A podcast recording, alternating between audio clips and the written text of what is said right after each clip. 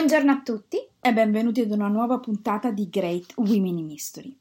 Per parlarvi della donna di oggi dobbiamo andare nell'Inghilterra del XIX secolo, dove nacque l'incantatrice dei numeri, come la chiamava Charles Babbage, il padre dei computer, ovvero Ada Lovelace, ritenuta la prima programmatrice informatica della storia. Ada Augusta King, contessa di Lovelace, più nota come Ada Lovelace, era figlia di Lord Byron, nata dal brevissimo matrimonio con la matematica Anne Isabelle Milbank, da cui il poeta si separerà appena un mese dopo la nascita della figlia, che, negli appena 36 anni della sua vita, cominciato il 10 dicembre 1815 e conclusasi il 27 novembre 1852, diventerà una delle donne più famose in Inghilterra ed in Europa, grazie alla sua passione e al suo indiscusso talento per la matematica. A questa disciplina era stata iniziata dalla madre, anche per contrastare la vena poetica e filosofica ereditata dal padre.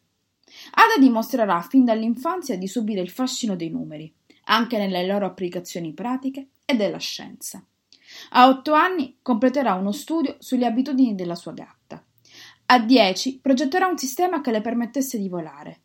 A undici si dedicherà ad osservare il moto di Giove in cielo, come Galileo. Questo nonostante una salute estremamente cagionevole che la costringeva a passare ripetutamente diversi mesi bloccata a letto. In breve tempo, durante l'adolescenza, Ada surclasserà tutti i suoi insegnanti e si trasformerà in una scienziata, o meglio, come lei stessa amava definirsi, per sottolineare la presenza nel suo carattere anche dell'eredità paterna, in un'analista e metafisica. E tuttavia una donna dedita allo studio della matematica, dell'algebra e della tecnologia era, anche in quel tempo caratterizzato da innovazione e progresso, mal vista dalla società. Nei suoi scritti, infatti, Ada sottolineava spesso la frustrazione per il disprezzo e la mancanza di considerazione con cui si trovava a fare i conti ogni giorno. Per sua fortuna, però, non le mancherà mai il sostegno del marito, il conte William King, e tantomeno quello materno. Nel 1833, all'età di 18 anni, Ada farà un incontro che le cambierà la vita, quello con Charles Babbage, inventore della macchina analitica, un vero e proprio computer antelitteram. Ada si appassionerà subito all'ambizioso progetto di Babbage e alle possibili prospettive di calcolo che apriva. E dal 1842 al 1843 si dedicherà alla traduzione dal francese all'inglese delle teorie di sviluppo proposte dall'italiano Luigi Federico Menebrea, che Babbage aveva conosciuto a Torino nel settembre del 1840.